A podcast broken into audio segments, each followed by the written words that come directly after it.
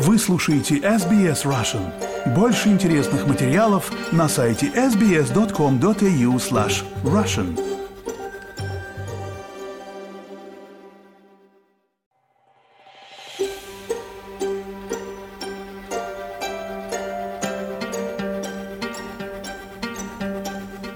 Это украинский апдейт. Здравствуйте. Итак, Соединенные Штаты соберут своих союзников в Германии на следующей неделе для нового раунда переговоров о поддержке украинских вооруженных сил. Об этом сообщили представители американской авиабазы «Рамштайн». Именно там проходят эти переговоры. Министр обороны США Ллойд Остин проведет очное заседание контактной группы по вопросам обороны Украины на базе «Рамштайн» 20 января. Об этом говорится в сообщении. В контактную группу по вопросам обороны Украины входят около 50 стран, которые поддерживают усилия Киева в войне с Россией. Австралия также принимает участие в некоторых встречах как приглашенная страна. Генеральный секретарь НАТО Йен Столтенберг ранее заявил, что западные сторонники Киева встретятся на следующей неделе с министром обороны Украины, чтобы обсудить, какие именно виды вооружений необходимы и как союзники могут поставить это оружие. Представитель восточной группировки войск вооруженных сил Украины в пятницу опроверг информацию о том, что Россия взяла под свой контроль город Солидар и заявил, что украинские подразделения все еще находятся там.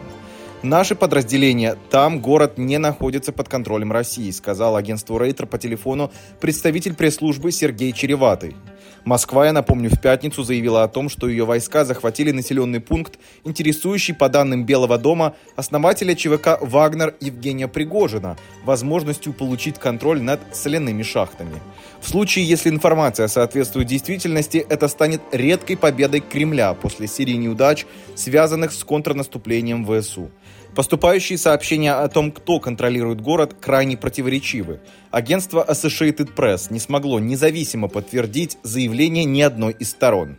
Освобождение города Солидар было завершено вечером 12 января, заявил официальный представитель Минобороны России генерал-лейтенант Игорь Коношенков. Взятие города под контроль, по словам Коношенкова, позволит российским силам перерезать пути снабжения украинских войск в Бахмуте, а затем, цитата, заблокировать и окружить там украинские части. Однако представитель восточной группировки войск вооруженных сил Украины Сергей Череватый опроверг заявление Минобороны РФ, заявив, что боевые действия в городе продолжаются. В Вашингтоне не сомневаются о том, что российскую попытку захвата Солидара, опирающуюся на наемников группы Вагнера, постигнет та же участь, что и другие временные успехи Москвы перед лицом украинского контрнаступления. Ожесточенные бои за украинский Солидар, в ходе которого значительные потери понесли как российские военные, так и украинцы, все еще продолжаются, и никакие временные успехи, одержанные Москвой на поле боя, не в силах изменить ход войны. Об этом в четверг заявил Нед Прайс, официальный представитель Госдепа США.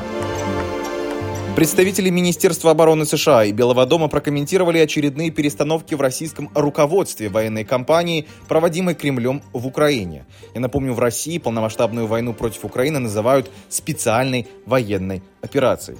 Представитель Пентагона заявил в четверг, что непрекращающиеся проблемы, которые испытывают российские силы в Украине, вероятно, привели к недавней перестановке в военном руководстве.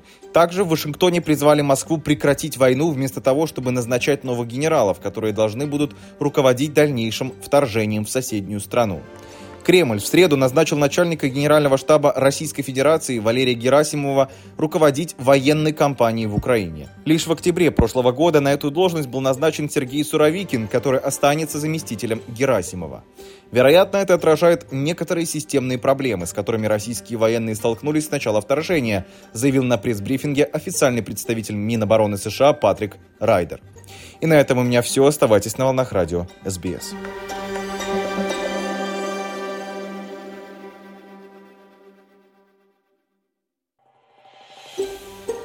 Хотите услышать больше таких историй?